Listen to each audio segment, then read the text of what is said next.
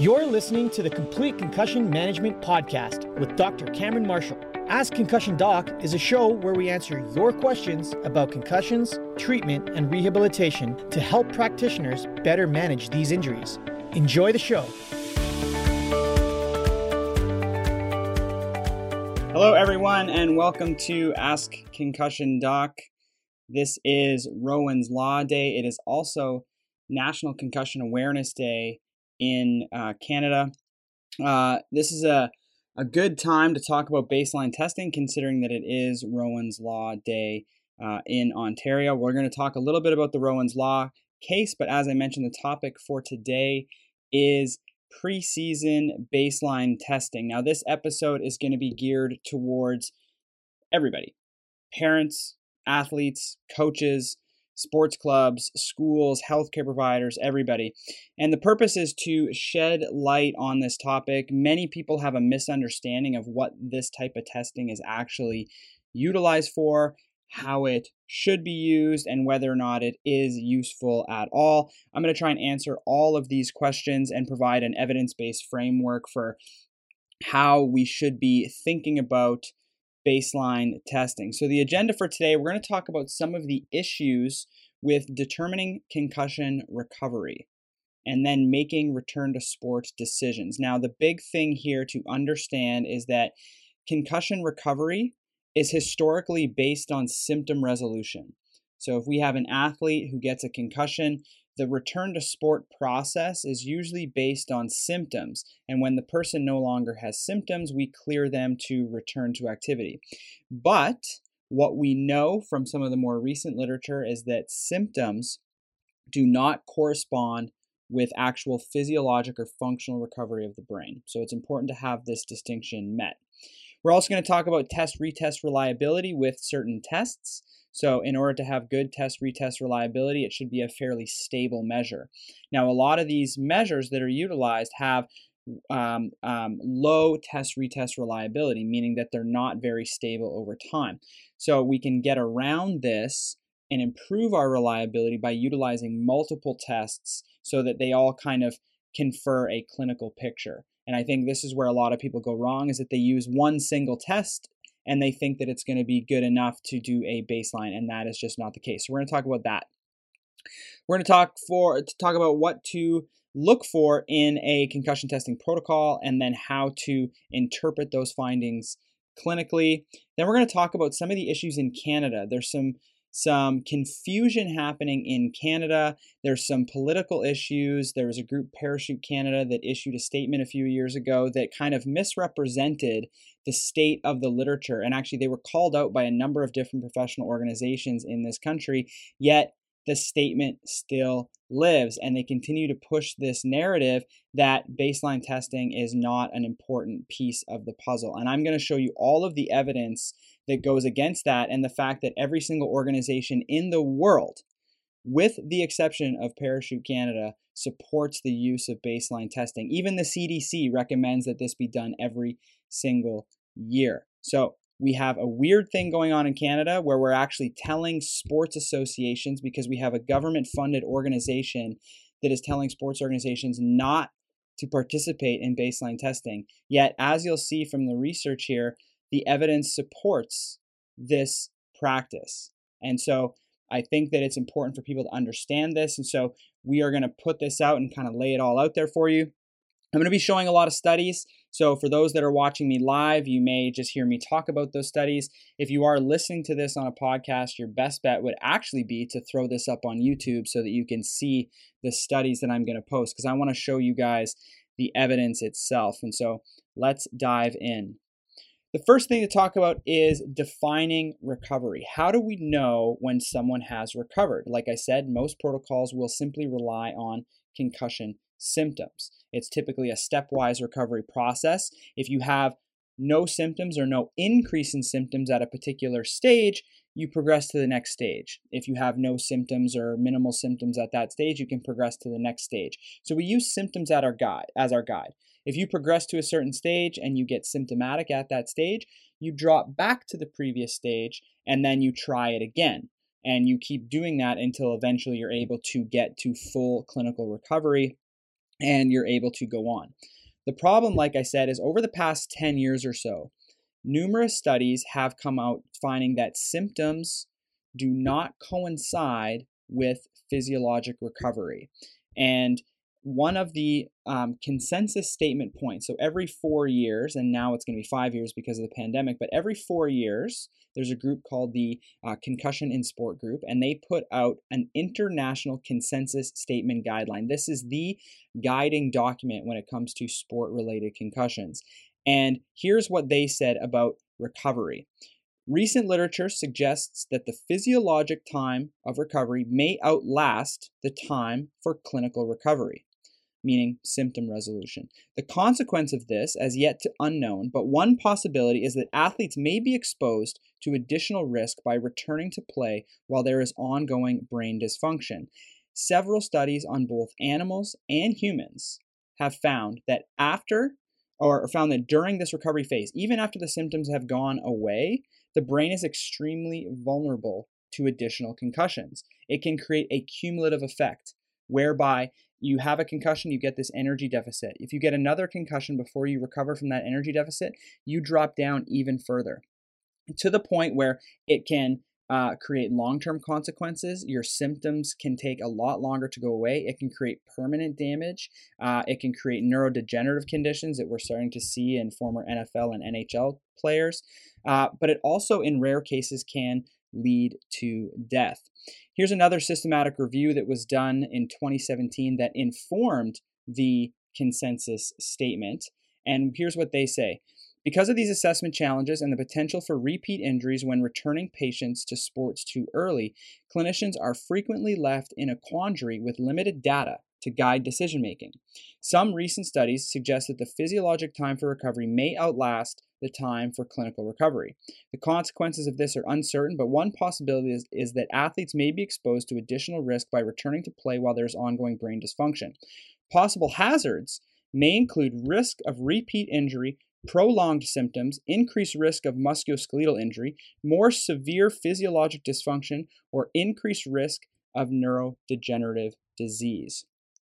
This case right here is the case of Rowan Stringer. So today in Ontario is Rowan's Law Day. This law was put into motion after the death of Rowan Stringer. So Rowan Stringer was a 17 year old female rugby player uh, she died after a tackle. The doctors tried to relieve the swelling in her brain, and the cause of death was ultimately ruled to be second impact syndrome. Second impact syndrome is when you suffer a second or even third concussion while you haven't recovered from a previous concussion. Reports then surfaced that she had suffered two hits in the previous couple weeks leading up to her death and that she was complaining of headaches after those games. And yet, before the final game that she played, she was completely asymptomatic. So she's feeling better. She's like, no, no, I'm fine, I'm fine, I'm fine. Meanwhile, what's going on in her brain is that she's still sitting in this vulnerable state where if you get another concussion, it can create all sorts of rapid changes, cerebral swelling and edema, which ultimately can result in death. This is called second impact syndrome. Even if it does not result in death, we have tons of evidence to show that it creates a cumulative process that creates a lot of problems in the short and long term. So it's important to understand how this can happen and why it's important to have full recovery, full physiologic recovery prior to returning to sports. Because if you get hit again, you can have all sorts of these consequences. So, Rowan's Law first came into action in 2019. Today is, I believe, the third Rowan's Law Day. It's the it's the last Wednesday in September. Uh, in the United States, there's also legislation in every single state referred to as the Zachary Lystedt Law. This usually includes mandatory concussion education for parents, coaches, athletes. It includes removal and return to activity protocols that must be enacted. And in some places, this legislation includes mandatory baseline testing for all athletes involved in high risk sport. So, in order to understand why, let's understand concussion first. So, I'm going to break down a little bit of the physiology of concussion and why we can't just simply rely on symptoms and why having more objective testing really helps us in this in this whole picture. So, concussion is a brain injury due to acceleration. And so, for those that are watching on YouTube, you can see this little GIF over my shoulder probably that has the brain kind of going through this fluid wave. And what's happening there is you see the brain kind of smack up against the inside of the skull, but what you also see is that fluid wave is you can picture all those cells within the brain kind of stretching and expanding. Now, here's another picture that shows there's different layers of brain tissue. So you have something called white matter and you have something called gray matter. The gray matter is the outer portion. That's where all the cell bodies live. The, the white matter is, is, is covered in, in a fat layer called myelin, and that's why it's white. Those two tissue layers, so the outer part of your brain and the inner part of your brain, are actually different densities. So when you have an acceleration injury where your brain gets your head gets hit, the brain moves back and forth and has this fluid wave, you get a stretching of brain cells, but you also get a cross shearing because those two layers accelerate and decelerate at completely different rates. So when one's going this way, the other one's still sitting still, and it takes a while to catch up. So you get this cross shearing, this stretching that happens. That right there is the concussion injury. You don't have anything that necessarily breaks or anything, but it stretches enough to create excitation within the brain. So you get all these brain cells, millions of brain cells that all at the same time start to fire and discharge. And because they're firing and discharging, that causes your initial set of symptoms. This phase of concussion is called the excitatory phase. So you have this electrical storms start to happen within the brain. You may feel dizzy, you may see stars, you may have um, blurred vision, you may be confused, you may have balance difficulties, you may lose consciousness, you may not. You can have any of these symptoms, and usually this is this is brought on because of all of that chaos that's happening. You have this electrical storm that's going, all sorts of discharge of neurons that are firing haphazardly in all different directions, and it doesn't make physiologic sense to you. So it creates a whole constellation of symptoms. After that initial phase, this is the first seconds to minutes after concussion. After that first seconds to minutes of, of crazy excitation going on in the brain, generally the person starts to, you know, level out. They start going, no, no, I feel okay. I feel better now. I feel okay. Their balance returns to normal. You know, they're able to articulate, able to speak a little bit better. And so that phase has calmed down. The second phase of concussion now takes over. And this is actually the more dangerous phase of the two. This phase is called spreading depression. And what happens in spreading depression is that you start to get this drop in energy that starts to fall. So I'm showing a study here that was done in mice on my screen. And you'll see here that ATP on the left uh, side on the y axis. This is ATP. ATP is the energy molecule in your brain. Then on the x axis, we have time. And we can see that over time, this is a group that never got a concussion here on the far left. This is the sham group. They've never got a concussion.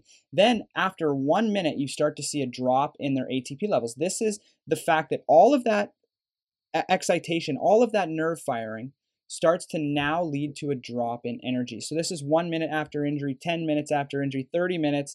Once you get to two hours, we see a significant difference. Then six hours, we see our peak low and then gradually starts building back up in terms of their um, their ATP levels. And it's at 120 hours that we're back up to a level that's not significantly different. So 120 hours is five days. So during this low that drops down and comes back up and takes five days to get back, this is in a mouse model. And what we know is in studying these animals is that if we were to give them another concussion during this low energy phase, it creates a massive cumulative issue. If we give them another concussion after they've recovered from this, if they get the full five days and they get another concussion, it just acts as another concussion. So, what we've learned from this research, and we also have seen this in human studies as well, is that if you have a concussion and you drop into low energy, and then you get another concussion, you just drop further. If you get a concussion, you drop into low energy, you come up the other side, and then you get another concussion, you just go through the same process again. So you don't get that additive effect. So, really, what it comes down to with concussion is ensuring that you fully, fully, fully recovered, not from a symptom standpoint, but from a metabolic or physiologic standpoint. So this is the study that I'm going to show you here. This one was done by Vagnozzi in 2005, and they did exactly this. They looked at mice and they had a control group and they measured their ATP levels. This one says NAA, but NAA equals ATP for this case. And then you have the group in the middle that got one single concussion. Then they, what they wanted to do is see if we were to give this group another concussion at a different time point in recovery, what would what would happen? And they found that if they waited the full five days and they gave that animal another concussion, then they would just go through the same process. There would be no difference between the group with two concussions and the group with one concussion. So basically, if you have a concussion and you fully recover from that concussion, you get another one, then there's no cumulative effect to that, okay? At least in the acute stages. Then they wanted to see if they give the animals another concussion on day three after their first injury, they showed no significant difference from an animal with a severe brain injury. So, mild TBI is a mild traumatic brain injury, that is a concussion. A severe TBI is a severe traumatic brain injury. These are people that may be in a coma after a severe car accident, completely unconscious, uh, on life support, maybe. This is severe traumatic brain injuries. Two concussions within a short period of time equals the same thing as a severe traumatic brain injury. And in fact, 10% of the animals in this two concussion group died as a result of getting that second injury within three days. None of the animals that were spaced out by five days died. 10% of them that got two concussions within three days died as a result of their injuries. So, in an animal, in a mouse model, concussion recovery takes about five days. And if you get a concussion during that window prior to the five day recovery point, you get a cumulative additive effect, which can be fatal. Okay? Now, human studies, we can't necessarily measure ATP directly, but there's some imaging technology in the research world that has been able to kind of look at this a little bit. And what we find in, in human studies, there was a large trial that was done in 2010 by um, a group in Italy. And what they found was that it wasn't five days for humans, it was actually about 22 to 30 days for humans. So, three to four weeks for humans to go through this process. Okay, so they compare them to controls, and if we look at the black bars that are on this chart, we have we have um, three days after injury, we have a significant difference from controls. 15 days after injury, we still have a significant difference from the control group. 22 days after injury, we still have a significant difference from the control group. And 30 days after injury, we have no more significant difference. So, somewhere between this 22 to 30 days is when full recovery happens in a human model. The thing is, every single patient in this study had no more symptoms after 15 by the 15 day mark. Most people were completely asymptomatic before day 8. Yet they had they had ongoing issues until day 22 to 30. So if you have no symptoms, and you decide that you're going to go back and play your sport and you get another concussion, they can be cumulative. So relying on symptoms to make our decisions is the worst thing that we could do. So everyone talks about, well, don't go back and play if you're still having symptoms. No, you need to be well beyond symptoms before you go back and play. And we've seen this. So, in that particular study that I just showed, there was a subpopulation of athletes that decided they didn't want to wait the full 30 days for that study to be over. So, they decided to go back and play their sport. And we have six athletes that ended up getting a subsequent concussion during that period of time. So you have what we have here is six athletes, and this study was done by Lazzarino in 2012, so part of that same group in Italy. After the first concussion, the duration of symptoms was pretty typical of what you would expect three days, four days, eight days, seven days, eight days, and five days. After that second concussion, which happened 10 days after the first, 9 days after the first, 18 days after the first, 16 days after the first, 21 days after the first, and 19 days after the first. What we see here is that the symptom duration after the second concussion increases dramatically Okay. So the person had three days of symptoms after the first concussion. 10 days later, they got another concussion. The symptoms after the second concussion was 52 days. 52 days of symptoms. And not only that, remember we go through that energy deficit? I said it takes 22 to 30 days to restore in humans. It took 120 days to restore in these patients. So basically, if you go through and get a concussion before you recover from your first concussion, not only do you drop way down and take longer to recover symptomatically, but your actual vulnerability period now increases in length.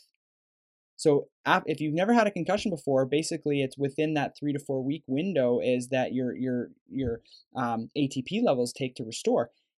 If if you get another concussion in that time period, it now is three to four months for that ATP to restore. But your symptoms are only going to last half of that. So if you feel better after 50 days of being symptomatic, what are you going to do? Well, I feel better, doc. I'm going to go play. Doctor goes, okay, here's your letter. Go back and play. No objective testing done, just purely relying on your symptoms. So your symptoms go away after 52 days. You decide to go back and play. Now you're still within a window of vulnerability. So if you get hit again, you're going through another concussion period. And now what happens? Well, now you drop down even further. Now, the potential for this is catastrophic. This is why some athletes are retiring at age 16 from playing rugby and ice hockey and football. It's not because they've had too many concussions, it's because they had concussions that weren't properly taken care of, because we're simply relying on symptoms to guide our decision making.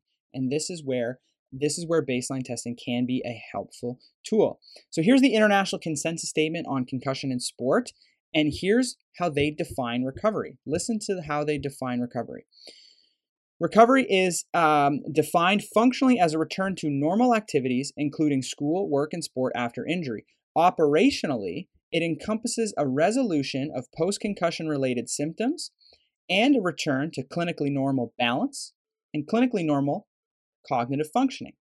So, how do we know what normal clinical balance is for a particular individual, and how do we know what normal uh, normal cognitive functioning is for a particular individual, without actually knowing what they look like before their injury. So, we know that after symptoms go away, a certain people will still show deficits on neurocognitive testing. So, here's a study right here called Neurocognitive Performance of Concussed Athletes When Symptom Free. And they found that in studying athletes at the asymptomatic time point, once their symptoms went away, 38% of them still showed deficits on neurocognitive testing. Another study done in 2014 found that even after athletes had been cleared to return to sport by their physicians, one quarter of them still showed deficits on testing. So we see here that symptoms do not reflect the functional recovery of athletes uh, from concussion. So what is baseline testing and how could it possibly help this scenario? So, baseline testing is a procedure. It is a concept. It is not a particular test, right? So some people may say, oh, we're doing baseline testing. And then another group say, well, yeah, we're doing baseline testing too. But they're doing completely different tests. Some groups may look at this and say, well, we just use one test. Other groups will look at this and say, well, we do a battery of tests. Okay, so baseline testing means different things to different people. So you can't just say baseline testing is good or baseline testing is not good. It depends on what the tests are right? Is a car good? Is a car not good? Well, what kind of car is it? Is it a new car? Is it a, you know, is it in good shape? Like that's the thing. Like a car is not a car, right? It's they're all different. And the baseline test is not a baseline test. They're all different. So a lot of people will just do one single test and think that that's good enough. But the literature shows that this is not a good strategy. So some people may do the SCAT. So some people may have heard of the SCAT, which is a sport concussion assessment tool. This is a, a sideline test that was developed by the Concussion in Sport Group. And it's a simple, you know, paper. It's just meant to help guide a clinician through a bit of an assessment protocol on the sidelines. That test, the SCAT test, is um, it normalizes after only a few days. So it doesn't really help you in making any type of decision with respect to returning an athlete back to sport. Same thing with an impact test or any type of computerized testing. Some people may, you know, bring in streams of athletes and they just sit there and do a computer test. There's problems with this. So I have some studies showing up here. This one is clinical utility of impact assessment for post-concussion return to play counseling, psychometric issues. The conclusion here is we conclude that the empirical evidence does not support the use of impact testing for determining the time of post concussion return to play. There's test retest reliability issues. When you only use one tool and that tool has questionable test retest reliability, it it automatically throws everything out the window, right? And the way that I um, describe this, or the or kind of the way that I um, uh, an, an, analogy I use, let's say, is that you would never make a diagnosis if you're a clinician. You would never make a diagnosis of knee pain or you know what was causing their knee pain by just going up and doing one simple orthopedic test, right? You're not going to go up to somebody says, "Oh, my knee hurts," and you do a Lachman's and you go, "Yeah," eh, and try to make a diagnosis, right? You need to do a whole bunch of different tests combined with the history, combined with you know other things to figure out what's going on in that particular person. So if you're just going to do one test, one test, sorry, you're going to miss the picture. And I think that's the thing to understand here. Here's another one: impact test, test, retest reliability. Reliably unreliable? Question mark.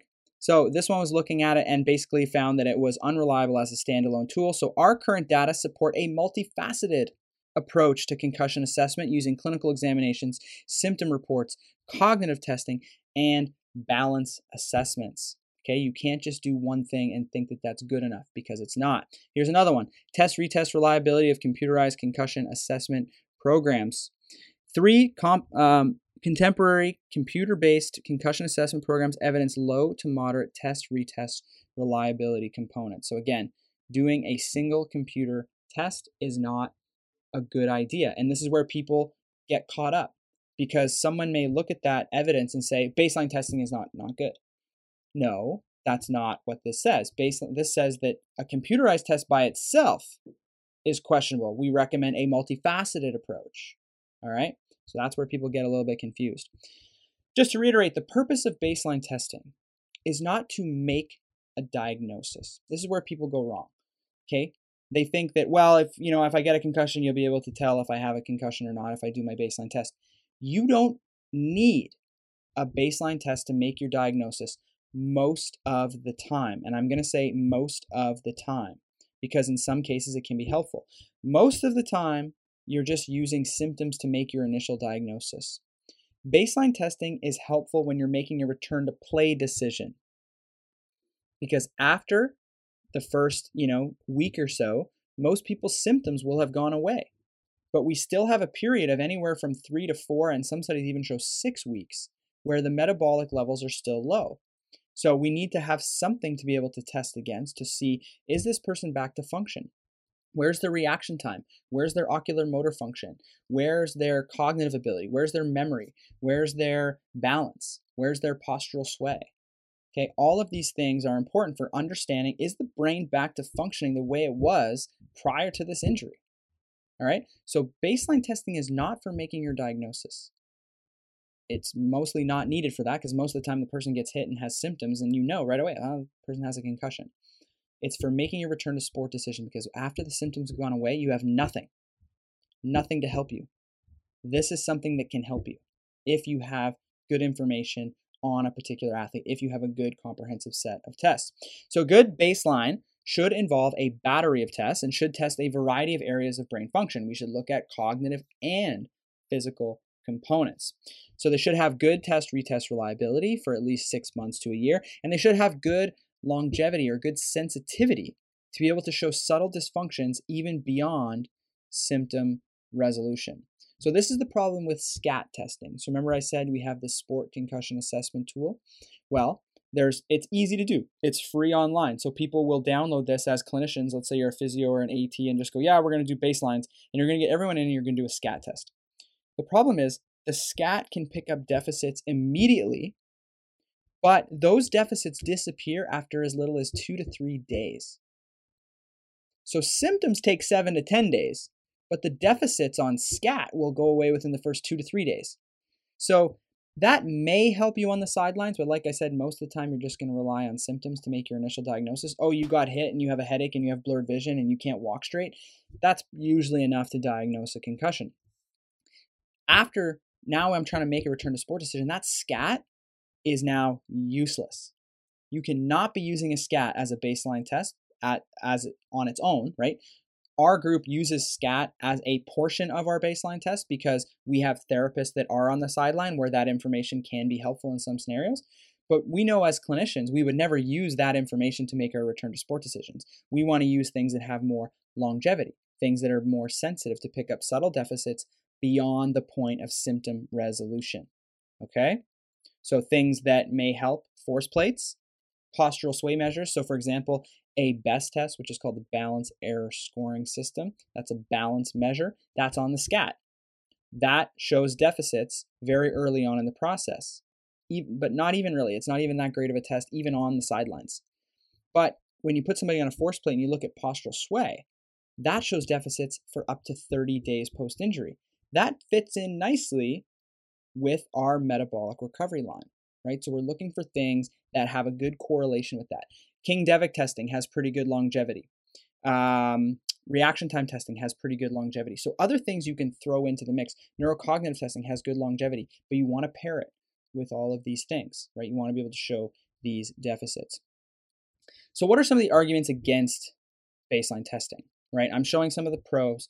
What are the cons or the arguments against? What do people say when they try to say that baseline testing should not be done? Well, one argument that is used all the time is that the reliability, test retest reliability, and the sensitivity is not good enough to support its use.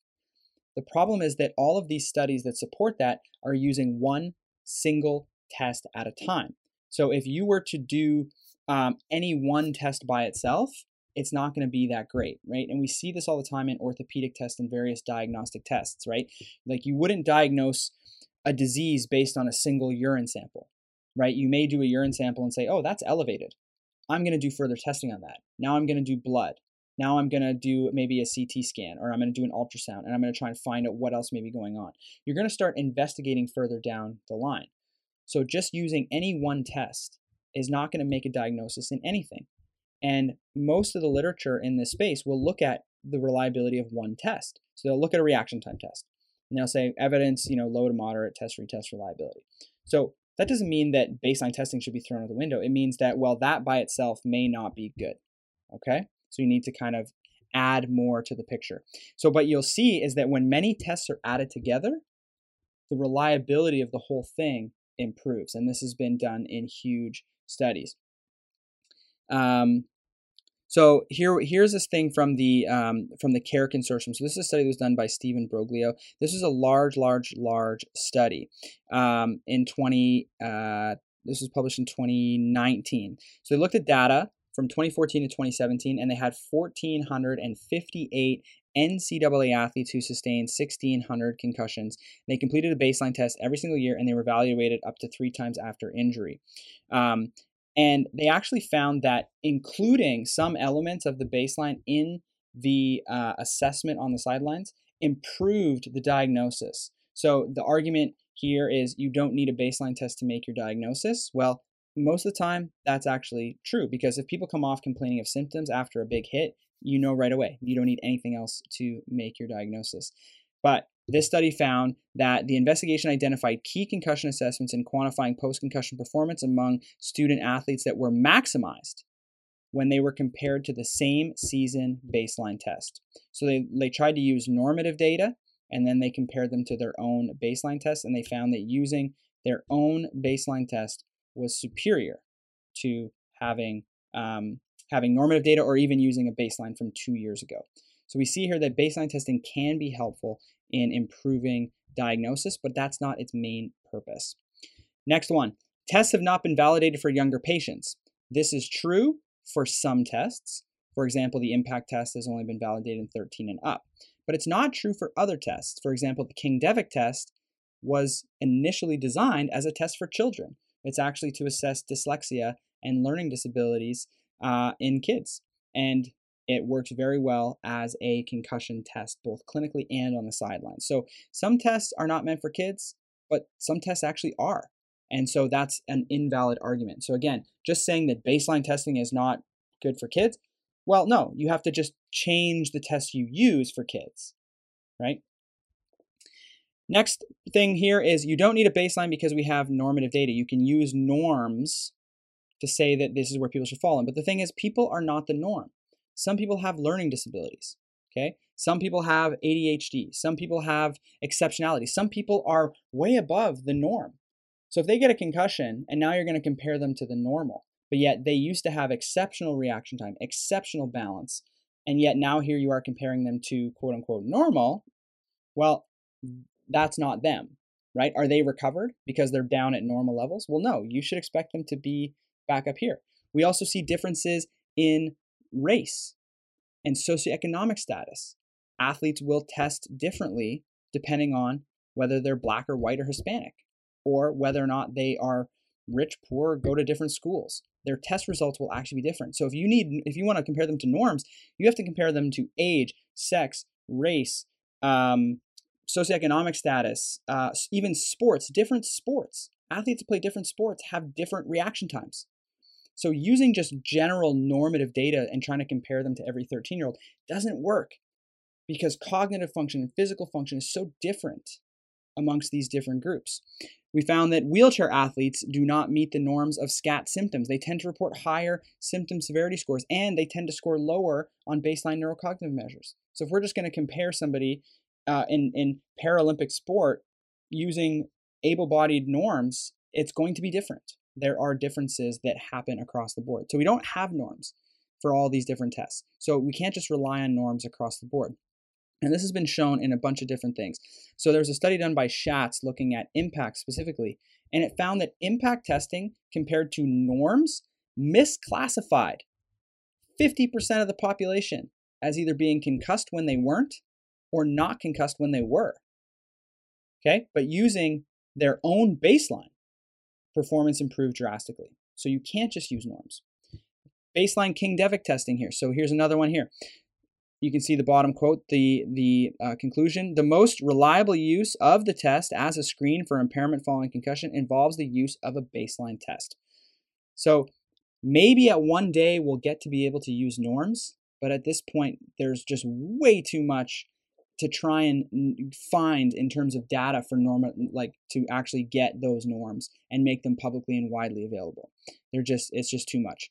So I think we've made our point here that baseline testing can be helpful and it can add useful information to the clinical picture and help to inform better return to sport decisions. The scientific evidence supports this. I've shown a number of different studies at this point. You have to do multiple tests. Any single test by itself is completely insufficient. A computer test by itself is no good. SCAT test normalizes in the first two to three days, so that's no good. So tests should be a, a battery of different tests that assess various um, different components of physical and cognitive function um, and normative data may be helpful in the future, but I just don't think we're there yet. So basically, at this point, we know that symptoms don't mean really anything. They can help kind of guide our return to sport and our different stage progression. When it comes to making a return to sport decision, that final decision, somebody goes, Hey, I'm feeling better. I've done all the steps. I'm ready to go back and play. I've gone to practice. I've done all this stuff. We say, Okay, First, we're going to test you on your physical exertion. We're going to put you through the wringer and try to see how you respond. Whether or not you're, if we're going to get you doing up, down, up, down, side, side, side, all these different things to try and see how you respond to a changing and dynamic environment. If that doesn't throw you for a loop and make you symptomatic, then we bring you in and we test your reaction time, your cognition. We look at symptoms. We look at uh, your balance, your postural sway. We look at your ocular motor tracking on a King-Devick. That we do all these different things in an exerted state to try and see.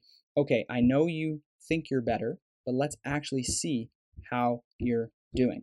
Okay? So we know that this can be helpful when done in the right way. So, why is there confusion in Canada? So, I'm going to talk specifically about Canada and I'm going to kind of tie it into the rest of the world here because a few years ago, there's an injury prevention organization called Parachute Canada that was given a contract by the Public Health Agency of Canada to uh, improve concussion care in Canada and develop a um, national um, concussion program or a national concussion um, guideline for Canada. Even though we have international guidelines already, you think it would just mirror that. But no, they changed some things. And one thing they changed was they said that diagnosis should only be done by a physician and nurse practitioner. And secondly, they put out a statement saying that baseline testing uh, is not necessary and basically should not be done. And so, because they were given the government contract to create this guideline, they were given uh, access to all of the different sports programs in Canada. So they were given access to Hockey Canada and Football Canada and all these different people to say, this is the new game plan, this is what everyone should follow.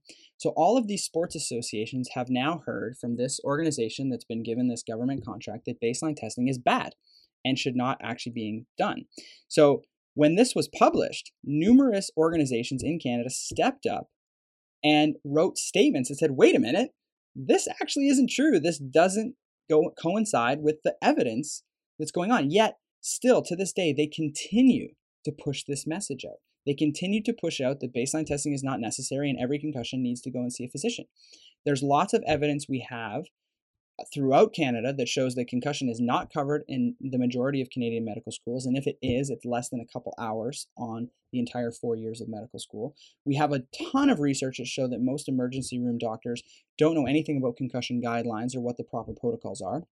And most family physicians don't know how to properly return an athlete back to sport or school. Yet, these guys came in and said that all concussions can only be diagnosed by a physician or nurse practitioner. The problem is that the majority of people on this panel were physicians that have their own concussion clinics. And so you can see how they would want to make it so that that everything basically has to come through them. So I think there's a bit of a conflict of interest at that point. But then it comes down to baseline. Well, why the baseline piece? Well, if all concussions can only be diagnosed by a physician or nurse practitioner, we know that most physicians are not going to have the time and bandwidth to be running all these athletes through baseline tests. So, how do we reconcile that? Well, here we are. So let's break it down. So, first, they claim that their statement was in line with the international consensus guidelines. So they, they have one one reference other than themselves. They reference themselves in this document, but the only other reference they have in this document was the international consensus statement, the 2017 uh, Berlin consensus statement published in the British Journal of Sports Medicine. So this is the one I've already shown you. So let's see first what the consensus statement said. The consensus statement referring to the SCAT, which is the Sport Concussion Assessment Tool, they said the recognition of suspected sports-related concussion is therefore best approached using a multidimensional testing guided via expert consensus. And here's what they say down below on baseline. Baseline testing may be useful, but is not necessary for interpreting post-injury score. This is in relation to the SCAT. Remember how I said the SCAT is basically a simple test. If used, though, clinicians must strive to replicate baseline testing conditions. Additional domains that may add to the clinical utility include clinical reaction time, gait, and balance assessment, and video observable signs and ocular motor screening. So, a comprehensive battery all put in. With respect to neurocognitive or neuropsychological testing, which is in this quote is called NP testing, Baseline or preseason neuropsychological testing was considered by the panel, but was not felt to be required as a mandatory aspect of every assessment. However, it may be helpful or add useful information to the overall interpretation of these tests. It also provides an additional educative opportunity for the healthcare provider to discuss the significance of this injury with the athlete. So basically, what they said is it can be helpful, add useful clinical information to the picture, but we didn't feel that we are at the point where we should say it should be a mandatory thing for everybody. Okay? Now, here's what Parachute said about it. Baseline testing of youth and adult recreational athletes using any tool or combination of tools is not required to provide post injury care to those who sustain or suspect a con- diagnosed concussion. Baseline testing is not recommended in youth athletes, regardless of the sport or level of play. This statement was so against the evidence that a variety of organizations in Canada came out and said, W2F, what's going on here? Okay, so one of them was the Canadian Academy of Sport and Exercise Medicine. This is the sports doctors in Canada. So they're called CASEM. That's the that's their acronym. And here's what they say about the statement. Parachute Canada's first statement does not accurately reflect the Davis et al. recommendations. It incorrectly paints all youth athletes with the same brushstroke and makes generalizing an oversimplified recommendation on the use of baseline testing that is not reflective of best practices in many individual cases or sporting environments. Parachute Canada's second statement further differentiates between youth and adult recreational athletes and adult national team affiliate athletes, which to CASEM's knowledge has no clear scientific basis and is not addressed in the fifth International Consensus Statement on Concussion in Sport. It is important to note that many national teams have athletes below the age of 18. So again, CASEM is calling them out for not reflecting the scientific evidence. Sport Physiotherapy Canada comes out and says For the average consumer, parent, or coach, this release may help guide decision making and determine how to best protect children and adolescents from serious injury. However, concerns have been raised that there may be a misunderstanding of the reports or evidence of the value of baseline testing as it relates to concussion guidelines. Concussion in sports, particularly for young athletes, is an emerging field of study with varied and complex evidence. That must be weighed in the creation of clinical or best practice guidelines. Baseline testing is one tool that can be used to understand concussion, provided that practitioners and consumers of these tests understand the limitations. What is clear, however, is that the evidence related to a multifaceted approach to assessment, diagnosis, and management of concussion. So, again, this is Sport Physiotherapy Canada, the Canadian Physiotherapy Association, and the Canadian Academy of Sport and exercise medicine all coming out. In fact, if we look around the entire world, and I'm going to do this right now, let's look at statements and groups that are in support of baseline testing. Because, especially if you're in Canada, if you're a parent of an athlete in Canada, if you're a coach in Canada, if you are a, a, a director of a sports club, you've probably seen the message that you shouldn't be telling your athletes to do baseline testing. They're actively discouraging people from doing baseline testing by telling them it's not recommended. Okay. Meanwhile, all the evidence in the world says that it could be helpful. So, in, a, in an era and a time where we have so much that we don't know about concussion, so much that we're concerned about with concussion and what the potential ramifications are, this is one thing that may be helpful and may add clinical utility. And yet, in Canada at least, we're actively discouraging people from taking part in this. This is ridiculous. This is an association that is, you know, built themselves as an injury prevention organization. They've been given government money to improve concussion safety. And this is the statement that they've come out with. And not only that, after these statements have come out, it's still they're still pushing this narrative. Okay? So this is I think what's important to understand. Let's look at all the groups in the world that support baseline testing, okay? So this is kind of everything. So this is from groups that claim that baseline testing can be helpful or beneficial or they otherwise recommend their use. The International Consensus Statement for Concussion in Sport. This is the Concussion in Sports group. This is from the Berlin Consensus. This is the guiding document in uh, the world, and I've already shown you what they've said.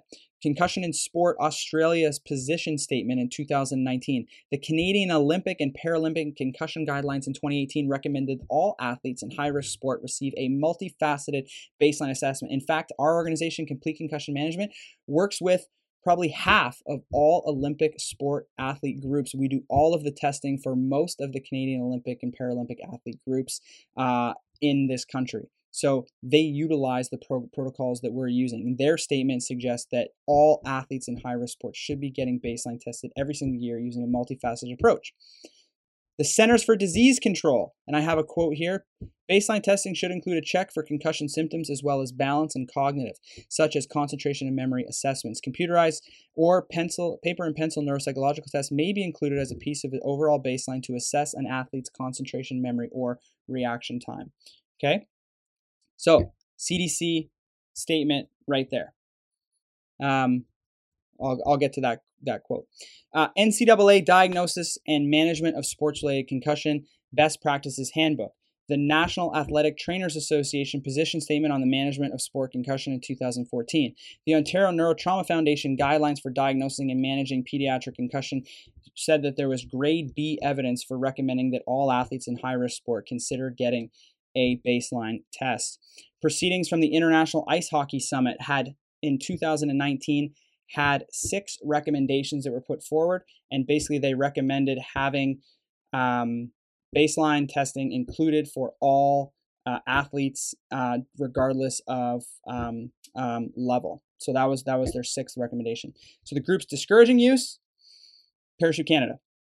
So in the entire world, you have everyone encouraging or at least saying that there's you know enough evidence to say that it could be beneficial uh, and we're still trying to figure some stuff out. And then you have groups discouraging use being Parachute Canada. So sad state of affairs. I think there's misinformation. It's misguided statement um, and yet it's still being pushed onto sports clubs. So let's summarize.